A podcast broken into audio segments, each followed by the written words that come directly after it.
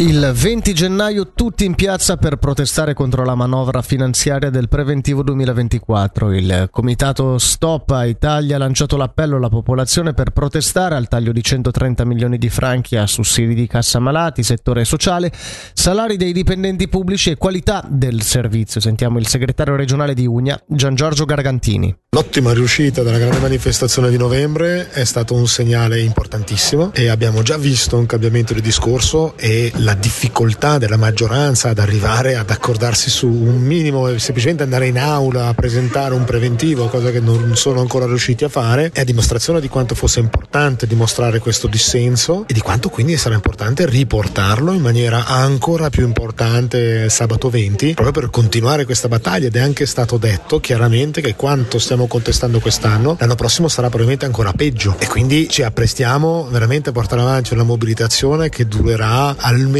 un anno ancora e che vede un'ulteriore tappa fondamentale nel prossimo 20 gennaio.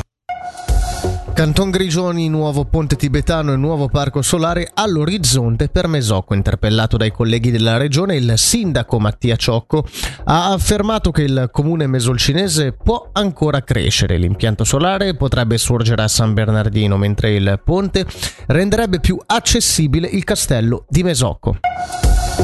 Capriasca, l'onda rossa torna ad unirsi a quella verde per le prossime elezioni comunali del 2 aprile al fronte di Onda Rossa, che comprende PS, PC e indipendenti. Si aggregheranno i Verdi, sganciati dal PAC, così come alcuni esponenti del Forum Alternativo. Lo schieramento progressista si presenterà sotto le insegne di Insieme a Sinistra. Per la pallavolo inizio del 2024 con il piede giusto. Ieri per il Volley Lugano le ticinesi si sono imposte in casa sul Toggenburg bianconere, che così dopo 13 partite si trovano solitarie al quarto posto in classifica. Infine Lameto, nella prima parte del mattino dissoluzione dei banchi nuvolosi e residui e passaggio a tempo soleggiato, temperature massime sui 6 gradi.